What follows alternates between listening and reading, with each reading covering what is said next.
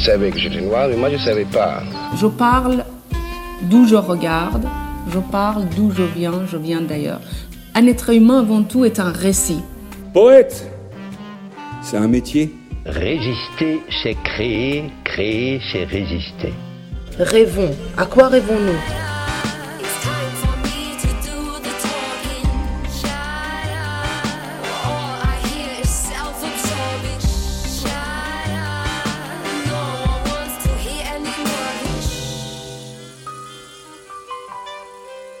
By Fnac présente La couleur des mots, une série originale d'Alexandre Hérault et Claire Almerac, réalisée par Écran Sonore et produite par Kobo.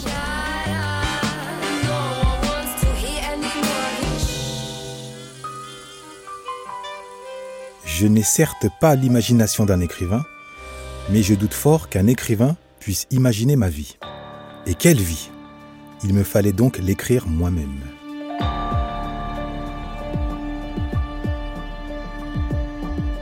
Et c'est ce qu'a fait Ludovic Armand auteur inclassable, foisonnant et décapant, aristocrate, ancien tolard, dandy devenu juif pour l'amour des questions qu'il ne se posait pas, homme de lettres, romancier, mais aussi coach en maîtrise du langage et surtout libre penseur. Avec Balance ta haine, deuxième volet de sa trilogie paru aux éditions de l'Antilope, il percute à nouveau les stéréotypes et les clichés sur la banlieue et la culture du ghetto pour débusquer le diable qui se cache derrière les mots et les jugements de valeur qu'il provoque. On y retrouve Frédéric, le héros du premier opus, Prison, aux prises avec ses démons, ses héritages et ce qu'il est devenu. Diatribe insolente et impitoyable des formules toutes faites et du prêt-à-penser, ce deuxième titre nous entraîne dans la quête d'identité de Frédéric, les révélations de deux voyages initiatiques et la destruction de ses certitudes toxiques. Le tout, écrit de part et d'autre du mur linguistique qui coupe la France en deux et que Ludovic Armand nous dévoile avec sa maîtrise des sortilèges de la langue de Molière. Mais pour commencer, retour sur l'enfance de celui qui affirme On n'habite pas un pays, on habite une langue. Du coup, comment Ludovic Herman Wanda est-il arrivé dans ce monde? Alors, Ludovic Herman est né en 1981 entre les quatre murs de l'hôpital Saint-Antoine à Paris, dans le 12e. Alors, issu d'une famille euh, aristocratique camerounaise euh, de l'ethnie euh, Bamileke, prince de par son grand-père maternel ainsi que paternel, n'empêche que très vite, après cette naissance, il a atterri à l'âge de 4 ans en banlieue parisienne, plus particulièrement à Vigneux-sur-Seine, dans la cité de, la Croix-Blanche, anciennement, étant donné que depuis elle a, entre guillemets, elle a rendu l'âme suite au plan Borloo de, destruction des, blocs, si je puis dire. Et euh, de là, bah, il a entamé son parcours, notamment scolaire, euh, euh, dans, à Vigneux-sur-Seine, dans les bras de, la République, de ZEP version, version Vigneux, avec une, scolarité qui s'est voulue exemplaire, étant toujours, sinon le premier, ou en tout cas dans les trois premiers de la classe. Euh, et par conséquent euh, bénéficiant quand même d'une vraie protection. Et j'insiste sur cet aspect. Donc euh, moi, j'ai pu en bénéficier, contrairement à d'autres. J'ai pas subi la désorientation scolaire, j'ai pas ce que j'appelle la purge sociale. Je n'ai pas, je l'ai pas subi. J'étais au contraire protégé, couvé même, on peut dire. Alors que n'ayant pas grandi donc en présence de, de père, j'étais, j'avais une attitude qu'on peut qualifier avec du recul sinon ambivalente, voire même d'une certaine façon schizophrène. C'est-à-dire le lundi, j'étais très de bonne humeur, euh, bout en train, j'ai un côté comme ça entraînant. Euh, et le mardi, c'était tout l'inverse. J'étais le parasite, le perturbateur. Et au milieu, bah, c'est moi qui avais les meilleures notes, qui répondais euh, aux questions posées par les professeurs. à tel point qu'ils ne savaient pas trop sur quel pied danser avec moi. tantôt, ils me caressaient, tantôt, c'était le châtiment. C'était pas évident. Euh, si bien qu'à l'âge où euh, on peut mettre dehors un, élève, eh bien, j'ai pas, ça n'a pas loupé. C'est comme ça que j'ai enchaîné les exclusions au départ. Avant moi-même de, quitter le, banc de l'école à l'âge de, 15, 15 ans.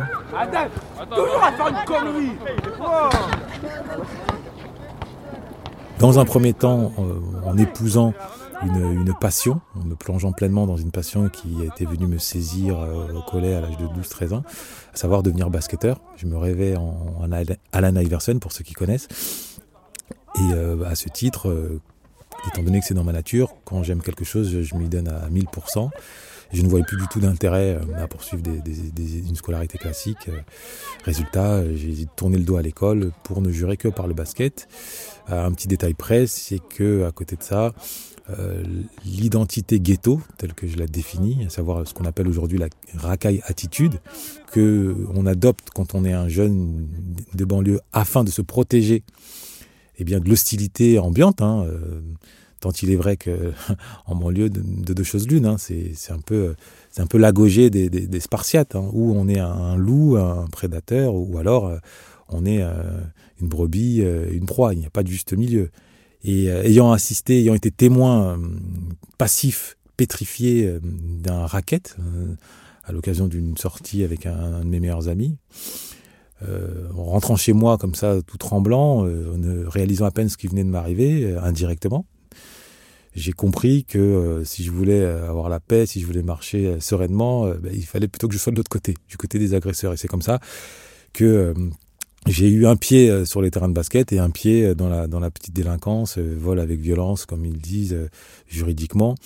Eh bien, cette délinquance, est, enfin petite entre guillemets, hein, pour une victime, il n'y a pas de, petite, on, se comprenne bien, hein, je suis pas en train de hiérarchiser mais malgré tout, euh, voilà, c'était quand même juridiquement considéré comme la petite délinquance qui, elle, m'a précipité euh, euh, à la garde à vue, de garde à vue en prison. C'est comme ça qu'à 17 ans, j'ai atterri en prison, en particulier à Fleury-Mérogis, alors que mes congénères, ceux de mon âge, étaient censés entamer l'année qui les menait au baccalauréat.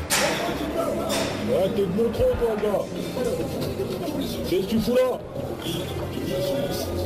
Eh, t'es jugé?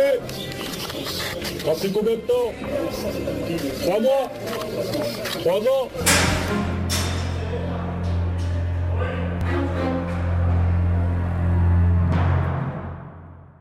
Alors avant l'abandon de l'école et Fleury-Mérogis, vous grandissez avec votre maman et vos tantes. Dans quelle langue, au singulier ou au pluriel, est-ce que vous êtes élevé Alors ma, langue première, euh, et la seule même d'ailleurs avec laquelle qui m'a servi de, de, de, biberon, c'est la langue française. Euh, ma mère, comme beaucoup de, parents euh, issus de l'Afrique francophone euh, et en particulier l'Afrique centrale, voue un culte ou du moins un grand respect à, l'égard de, la langue française. moins par aliénation ou par complexe d'infériorité, même s'il y cette dimension-là, on ne s'en cache pas, hein, on ne va pas se, mentir, que par tout simplement goût de la langue française en tant que telle. Hein, euh, à tel point que ma mère, euh, elle mettait un point d'honneur à feindre de ne pas entendre, de ne pas comprendre mon propos lorsque celui-ci était euh, tamisé de telle ou telle faute. à tel point que ça m'obligeait, moi, à rectifier et par conséquent aussi à être attentif aux, mots. C'est-à-dire qu'au-delà de l'idée, eh bien, c'est ajouté, venu s'ajouter très tôt dans mon enfance, eh bien, le, souci du bon mot. donc c'est une graine qu'elle a plantée et qui, poussera bien plus tard, mais au moins cette graine a été plantée. Donc pour répondre à votre question, le, rapport à la langue très étroit qui, est le mien, c'est, je le dois à, ma mère euh, dans la tendre enfance. Même si, et ça aussi je le découvrirai bien plus tard, ce n'était pas non plus, on va pas se mentir, euh, la langue pratiquée à Louis le Grand ou à Henri IV. En termes de syntaxe, de grammaire, euh, on n'y était pas. la syntaxe française, je parle de la vraie syntaxe, la grammaire les figures de style, euh, c'est quelque chose, c'est un trésor euh, qui, euh, encore aujourd'hui, c'est une forteresse. Quoi. Voilà. Et pourtant, cette forteresse, vous parvenez à la conquérir, puisque malgré tout, vous passerez votre baccalauréat. Bien après, une fois que j'ai eu à ouvrir les yeux sur l'impasse dans laquelle me menait cette vie de, de, de Kaira, en sachant que alors j'étais pas Anthony Montana, j'étais voilà, j'étais une, petite frappe. Hein.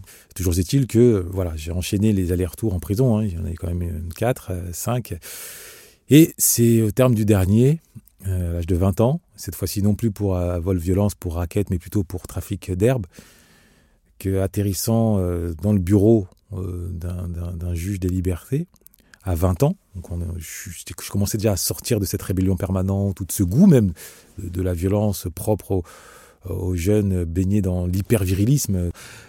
j'ai commencé devant une juge, alors que je voulais correctement m'exprimer face à, face à ces remarques, je me suis aperçu qu'un handicap frappant m'anesthésiait les lèvres et que j'étais totalement incapable, contrairement à ce que je pensais, de m'exprimer correctement. C'était une telle sidération pour moi, doublée d'une honte, que j'ai pris à bras le corps la mission de, bah, de combler cet handicap et de sortir de, mon état d'orphelin de la langue. Et c'est ainsi que je, suis parti à la, conquête, à la conquête de la, de la langue française soutenue, comme d'autres vont à la conquête de l'Everest. Voilà, donc c'est à 20 ans que le déclic s'est opéré entre les quatre murs de Fleury et qu'au passage j'ai repris mes études, à commencer par la baccalauréat et ensuite à la Sorbonne, en maths, en philo. Ça a été, ça vraiment ça. Il m'a fallu pas moins de, de 10 ans avant réellement euh, d'accéder à la maîtrise de la langue qui est la mienne aujourd'hui et qui fait aussi mon, ma particularité en tant qu'écrivain. Voilà.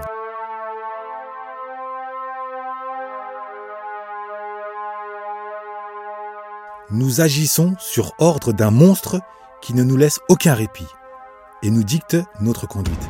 La galère. Oui, Madame la juge, la galère. Fille de l'ennui et du sentiment d'injustice elle s'avère être un monstre. Ce monstre, bien connu de certains sociologues, entre dans nos têtes, à nous, enfants d'immigrés, par l'idée selon laquelle nous sommes les fruits d'un viol collectif, la colonisation. À ce titre, nous avons tous les droits. Ce monstre nous incite à ne jurer que par la vengeance. Il nous convainc qu'être délinquant est le seul moyen de venger nos parents. Eux que la France, du contrôleur de train au président de la République, en passant par les professeurs et les policiers, humilie chaque jour. Ce monstre nous incite à croire que l'amour des nôtres ne passera que par la haine de la France. Le résultat, vous le connaissez. Vous le voyez s'entasser chaque jour sur votre bureau. Vous le voyez défiler chaque jour à la barre. En évoquant ce monstre, je ne vous apprends rien, excepté une chose. Ce monstre, cause d'insécurité, est aussi à l'origine de l'autodestruction. Cette réalité, la société a tendance à l'oublier. La haine est un boomerang qui finit par se retourner contre son envoyeur.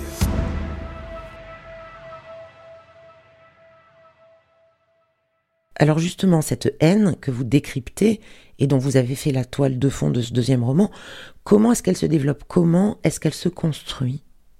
Alors, excellente question. À savoir d'où vient, quelle est la racine de cette haine qui après se traduit par euh, ce qu'on appelle euh, improprement les violences gratuites. À l'origine de la haine, il y a d'abord la rage, cette rage-là. Euh, François Dubé, le sociologue, l'a très parfaitement bien décrit dans, un ouvrage. Et, cette rage, au-delà de l'aspect théorique, moi je l'ai vécu donc dans ma chair. Alors, elle vient par petites touches.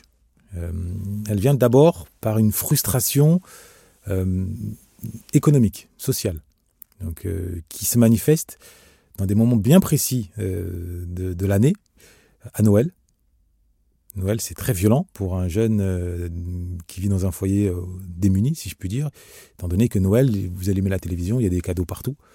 Et vous, euh, tout au plus, vous recevez un cadeau, donc il y a quand même cette frustration sociale très très forte qui très vite prend des allures d'injustice.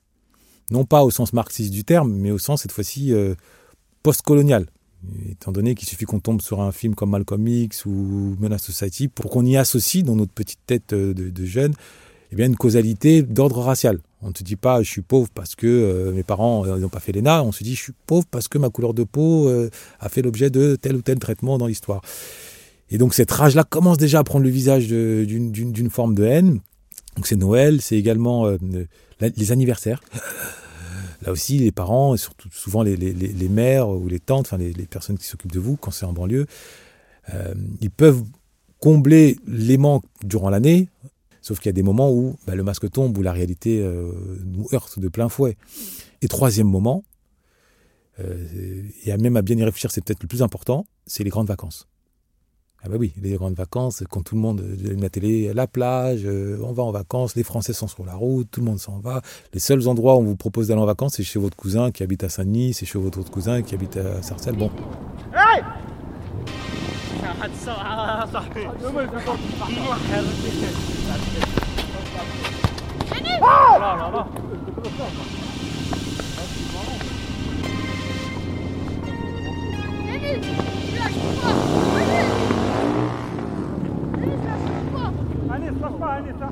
Les grandes vacances, ça dure deux mois. Euh, et surtout le mois d'août. Souvent, on a tendance à dire que la France, c'est Paris et le désert français. Eh bien, je peux, vous garantir qu'en été, c'est l'inverse. C'est euh, le reste de la France et le désert parisien. Il n'y a rien en Ile-de-France, sauf vous, euh, enfants issus d'immigration, entre les murs des quatre halls. Et c'est là que, quand vous voyez euh, Guillaume, Mathieu, avec lesquels vous êtes au collège, euh, partir en vacances, euh, vous voyez Glantine, Marguerite partir en vacances, et que vous- à l'arrivée, ben, en- au 15 août, vous vous retrouvez qu'entre vous. Euh, Mohamed, Moussa, Maïmouna, Aminata, euh, bon, et vous? Bon, euh, ok, Dieu merci, il y a les animateurs de quartier qui sont là, qui essaient de donner de la vie, euh, de briser un peu euh, ce, ce, ce climat euh, de, de mort-vivant. Euh, L'ennui, c'est l'un des visages de la mort, comme on dit. C'est une tombe et c'est le néant, ça vous plonge dans une, dans une frustration. Donc voilà les trois moments où cette rage nous anime et qu'on commence à marcher dans la rue avec les, sourcils froncés. Donc en plus, si vous ajoutez le rapport à la violence propre à la banlieue, ainsi que, ça aussi, si je dois être complet, je, je me dois de le dire, l'éducation africaine euh, a ce site particulier que les manifestations affectives sont très rares. Je ne dis pas que les parents ne nous aiment pas, je dis juste qu'ils ne montrent pas avec des mots, avec des gestes, cet amour. C'est lourd de conséquences, étant donné qu'à finalement, en termes de confiance en soi, d'amour de soi, ben, vous, vous, le construisez vous-même, euh, à travers un rôle que vous vous donnez. Ça commence d'abord dans votre miroir, à l'image de euh, Vincent Cassel dans La haine, et puis après, vous vous identifiez à ceux qui plus ou moins vous ressemblent à la télévision, donc c'est les rappeurs, c'est tel héros de tel film. Et ce n'est pas un hasard si euh, la majeure partie de ceux qui incarnent l'adolescence un peu rebelle de la banlieue, à savoir les rappeurs, ils ont tous des surnoms très très sombres sans parler de leur texte. Mais tout ça vient de là. Donc, euh, carence affective à la maison, euh, carence sociale euh, à l'extérieur de la maison, le tout donne un cocktail voilà, détonnant. Donc, c'est Spartiate plus plus, quoi. Mélange de Pitbull et de Spartiate. Histoire d'un homme qui tombe d'un immeuble de 50 étages. La haine, Mathieu Kassovitz, 1995. Le mec, au fur et à mesure de sa chute, il se répète sans cesse pour se rassurer. Jusqu'ici, tout va bien. Jusqu'ici, tout va bien. Jusqu'ici, tout va bien. Mais l'important, c'est pas la chute. C'est l'atterrissage.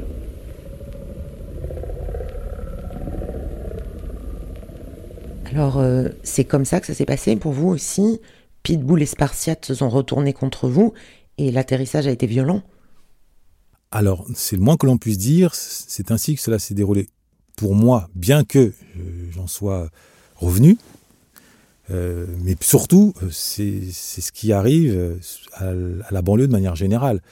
On, l'oublie, ou du moins, enfin, on, se détourne de cette statistique. Euh, reste que, et, je l'ai vécu, c'est que tout n'est que violence. Maintenant, au-delà du déterminisme social et, racial tel que je, l'ai présenté, euh, s'ajoute euh, la dimension linguistique, le déterminisme linguistique. Il faut toujours avoir en tête que derrière une jeune Kaira ou même plus largement derrière un jeune de banlieue, se cache un esprit emprisonné dans 300 mots de vocabulaire. Avec 300 mots de vocabulaire, là où il en faut au minimum 2500, c'est impossible, euh, même pas de réfléchir de manière complexe, ça c'est évident, mais c'est encore pire que ça, c'est impossible de maîtriser ses nerfs. C'est impossible d'être en capacité de se retenir, de ne pas céder à la violence en cas de conflit, en cas d'irritation, en cas de contradiction. C'est strictement impossible. Alors parfois ça se limite au langage, via des insultes, et souvent aussi, ça bascule dans autre chose. Voilà comment, euh, aujourd'hui, des jeunes de l'extérieur, on peut penser qu'ils s'entretuent pour un regard de travers ou pour une mauvaise, pour un petit, pour une cigarette euh, ou parce que un monsieur dans un, dans un, dans un bus leur a demandé de porter leur, leur masque. Alors que dans le réel, c'est plus complexe que ça. C'est simplement l'irritation face à ce qu'on perçoit comme une agression. On n'a pas les mots pour faire savoir ben, son mécontentement. Ben, on bascule dans la violence. D'autant plus qu'il y a une culture de cette violence qui est valorisée. Donc ça nous donne un petit peu, j'allais dire, le, le, feu vert. Simplement, l'origine première, au-delà du déterminisme social et racial, de cette violence, de cette haine, reste et restera, et c'est observable partout dans le monde, tous les statisticiens, les linguistes le savent, c'est la pauvreté linguistique. Qui ne maîtrise pas le langage ne peut pas maîtriser ses nerfs et par extension ne peut pas maîtriser sa vie. Voilà ce que j'ai pu découvrir.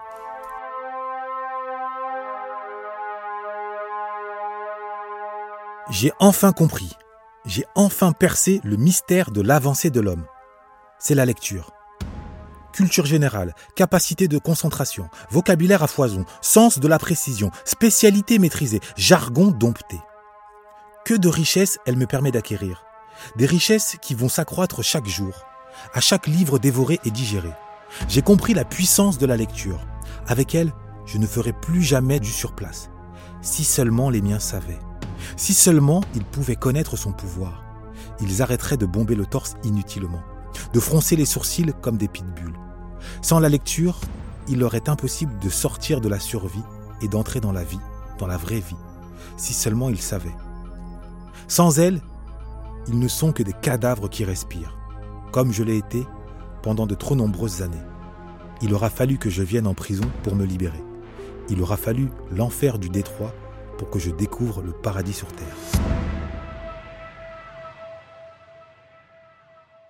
Alors en sortant du bloc Détroit de Fleury-Mérogis, comment se fait le voyage vers ce qui va être finalement votre nouvel Eldorado, votre nouveau paradis, celui des mots?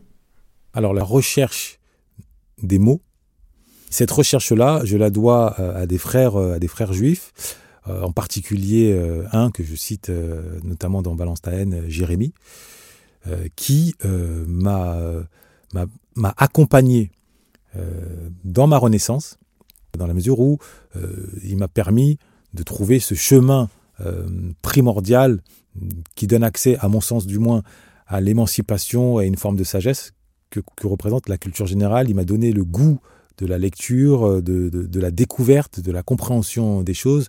Euh, donc dans les faits, ça se, traduisait par euh, transformer mes oreilles en, en véritable antenne, ce qui me permettait jour après jour de noter toutes les expressions, les tournures de phrases en veux-tu en voilà que j'entendais ici ou là. Je vous donne un exemple, les, expressions idiomatiques.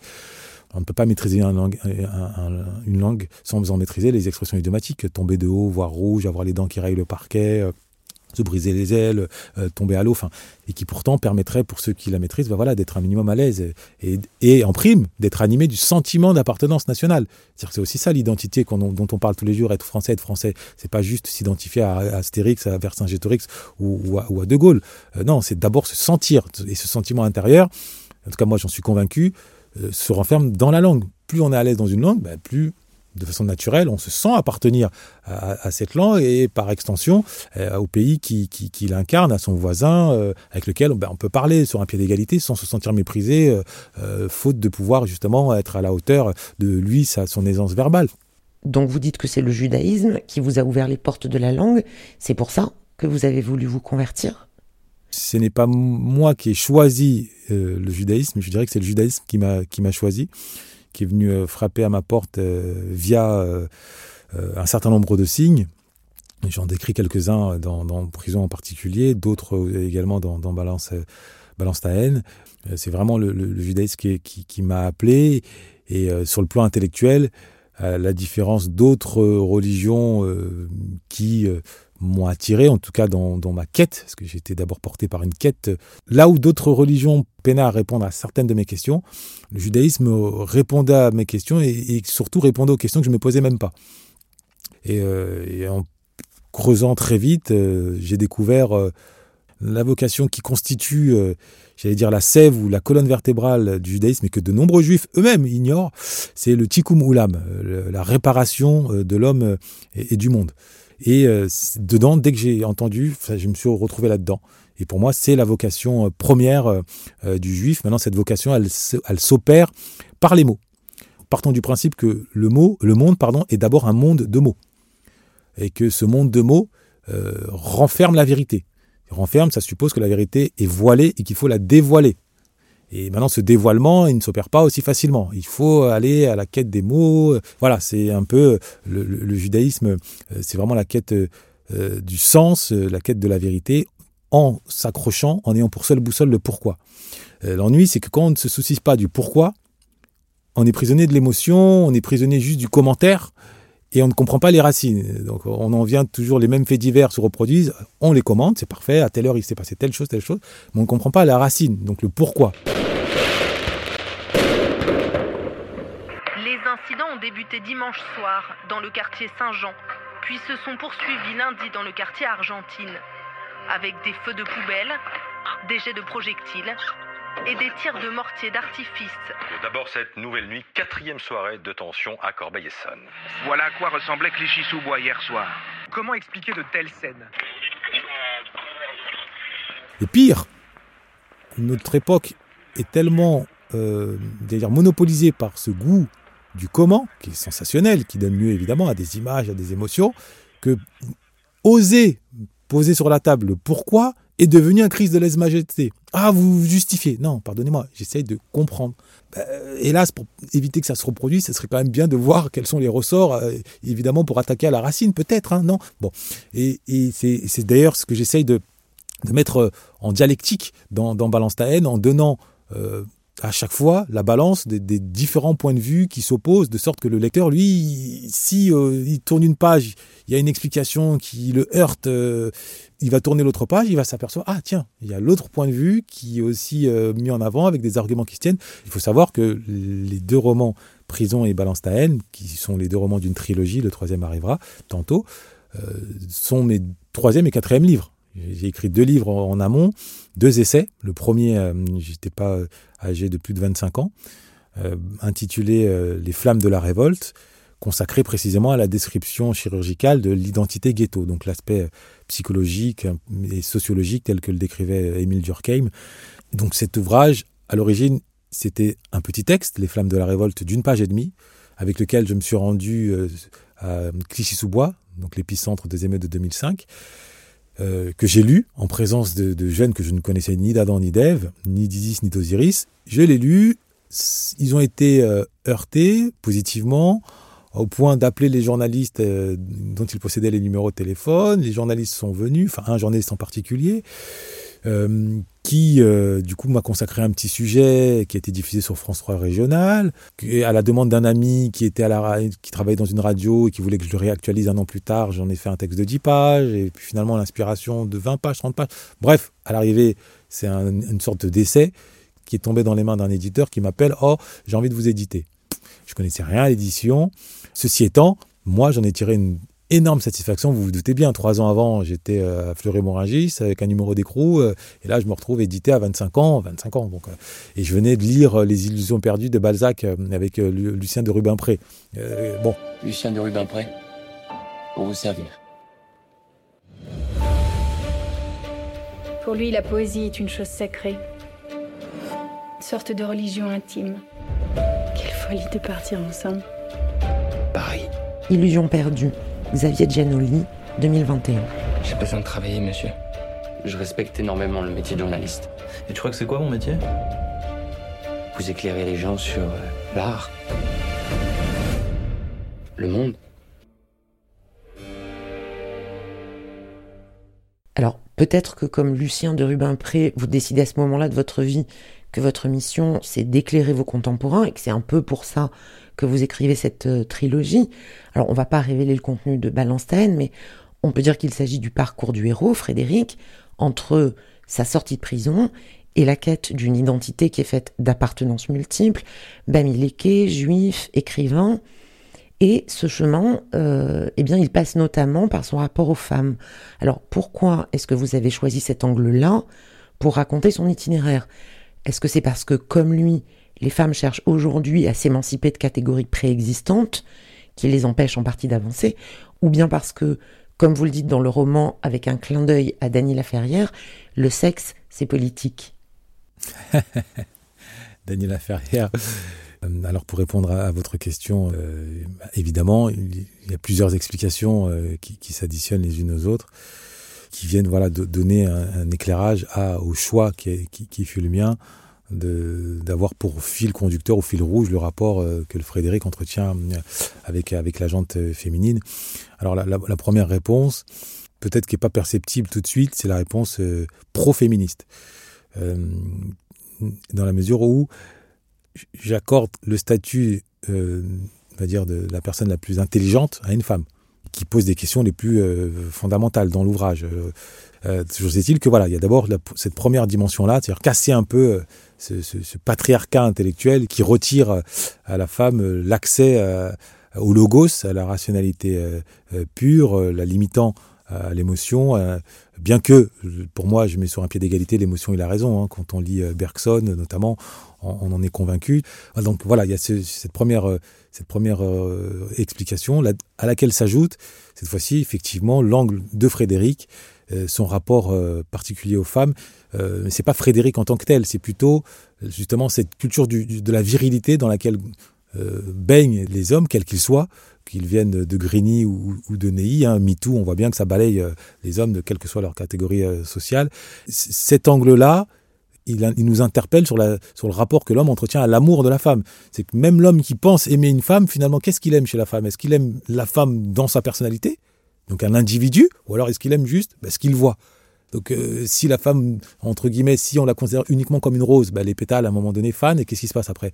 Les pétales ont fané, bah, tu ne l'aimes plus, elle mérite plus ton amour, alors que vous avez passé 5 ans, 10 ans.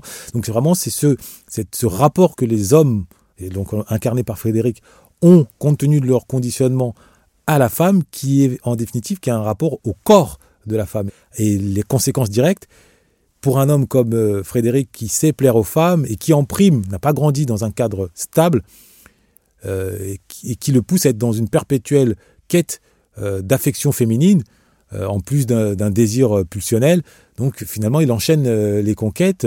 D'un point de vue extérieur, on, peut penser que c'est pour faire mal aux femmes, comme un don Juan qui s'amuse voilà, de piétiner le cœur des femmes et de les laisser en lambeaux derrière lui. Alors que d'un point de vue de l'intérieur, on comprend que non, c'est juste un romantique qui n'arrive jamais à rencontrer celle qui le correspond.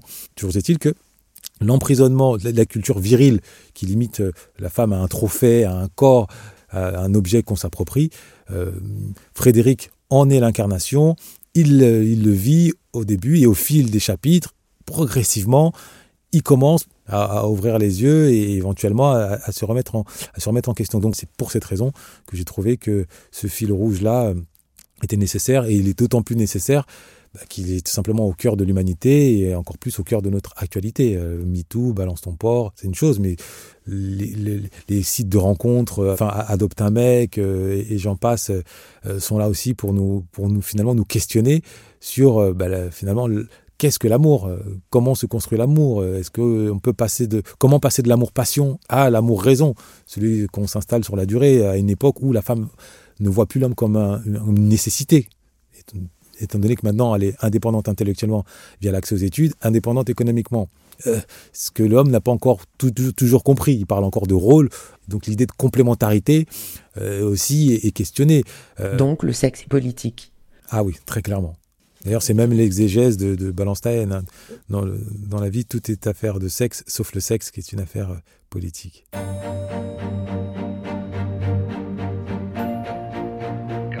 Ferrière, c'est au Québec qu'il va trouver refuge et vivre de toutes sortes de petits boulots jusqu'à la parution de son premier roman qui va marquer la littérature québécoise, Comment faire l'amour avec un nègre sans se fatiguer? Je dois mener à bien ma mission, à savoir détruire le mur de Molière et offrir ainsi à n'importe quel enfant un accès à la liberté de s'exprimer pleinement, d'exploiter toutes ses capacités intellectuelles et de se sentir parfaitement bien dans sa peau. En somme, à l'égalité des chances scolaires et à la fraternité universelle. Alors c'est un très beau projet ce que vous écrivez, mais c'est une utopie absolue, non? Alors, utopie, euh, comme on dit, comme le disait Oscar Wilde, hein, l'utopie euh, euh, d'hier, finalement, c'est le progrès de demain. Euh, moi, aujourd'hui, euh, je suis euh, formateur en maîtrise du langage soutenu. je suis surtout, j'ai les deux pieds dans le réel et chaque jour, je transforme cette utopie en réalité. je parviens à donner à tout un chacun, à commencer par des jeunes, mais y compris des moins jeunes, à tout un chacun, les armes, les clés du langage de la communication non violente. C'est le langage affectif, c'est le langage de la conversation, c'est le langage de la nuance, c'est le langage de la précision. Ça fait maintenant trois ans que je le mets à l'épreuve du réel et qui ne porte que des fruits mûrs et positifs.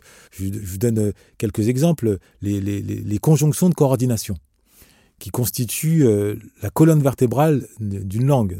Alors il se trouve qu'à l'école, on nous enseigne à la hâte. Mais où est donc Ornicard Allez hop, notez ça, on passe à autre chose. Mais si on ne le maîtrise pas, ben, nos phrases sont tranchées. Quand on a face à nous quelqu'un qui est de notre point de vue, bah ça va, c'est des accolades. Mais dès lors que notre interlocuteur n'est pas de notre avis, bah, il s'oppose frontal. Donc finalement, le dialogue se transforme en confrontation.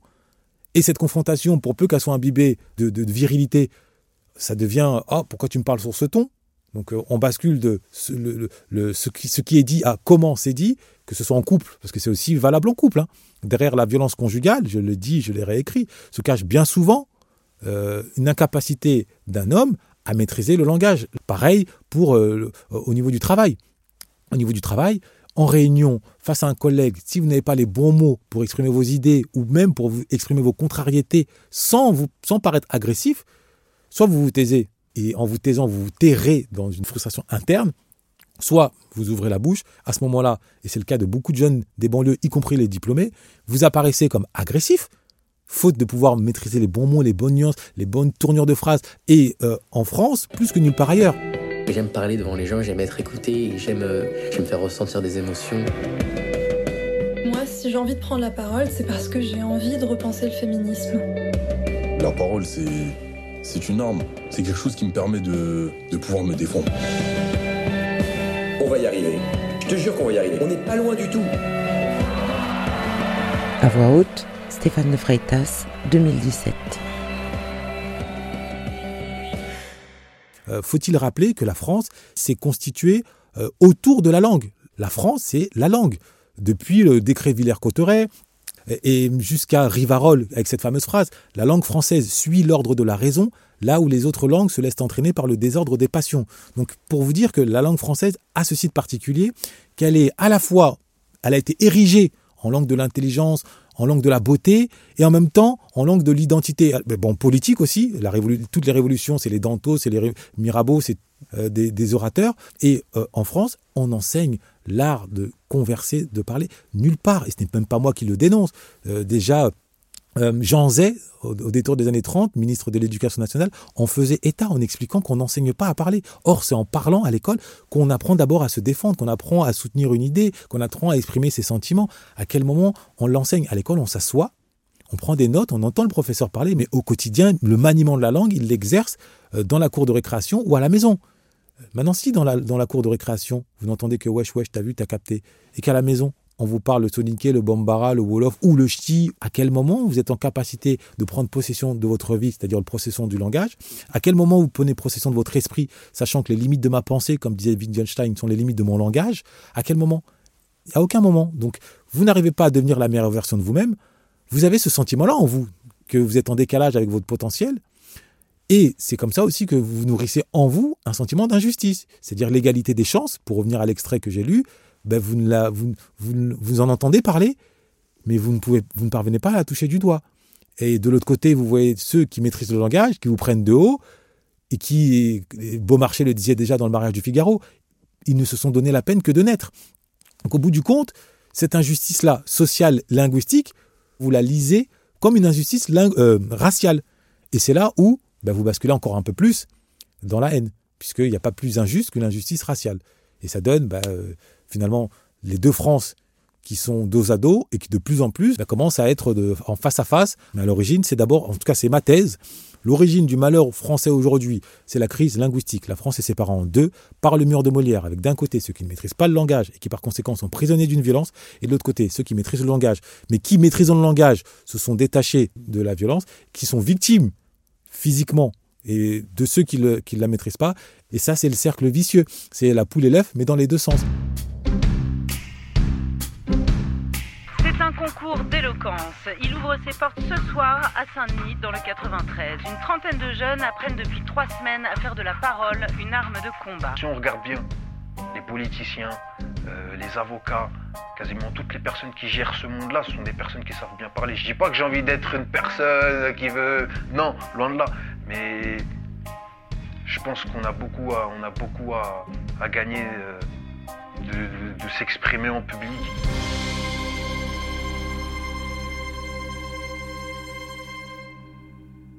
Dernière question, Ludovic Armanouanda, et si vous voulez, je vous laisse un peu le temps pour y réfléchir. Quel est votre mot préféré? Ah, Je n'ai même pas de temps pour réfléchir, c'est tout dit. Hein. Euh, transmission. Euh, rien n'a plus d'importance à mes yeux que de transmettre. après, il n'est pas de mérite, hein. rien n'a plus d'importance normalement dans toute société qui veut évoluer, avancer, que de transmettre.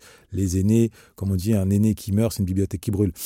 Donc la transmission, encore la transmission, rien que la transmission, mais si possible, la transmission de la connaissance, la transmission du goût de la lecture. Parce qu'il y a deux types de transmission. Vous transmettez le, contenu, euh, c'est-à-dire vous donnez du poisson, euh, mais le plus important, c'est d'apprendre à pêcher, c'est-à-dire l'envie de découvrir le monde, l'envie euh, de lire, l'envie de s'interroger.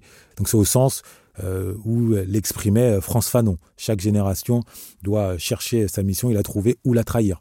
et je m'efforce, sous un petit peu le moteur de ce que j'appelle l'afro-noblesse, d'essayer de transmettre euh, de manière, euh, on va dire, euh, identitaire, certes, mais identitaire plurielle. Je suis un enfant de, je suis un enfant de la République et je suis une graine, une graine de la noblesse africaine. Euh, je pas le, comme j'aime à le répéter, je n'ai pas le, le, fessier entre deux chaises. Et pour cause, j'ai pris les deux chaises et j'en ai fait un banc, le banc de la double culture. Et de ce banc, j'ambitionne d'en faire un pont.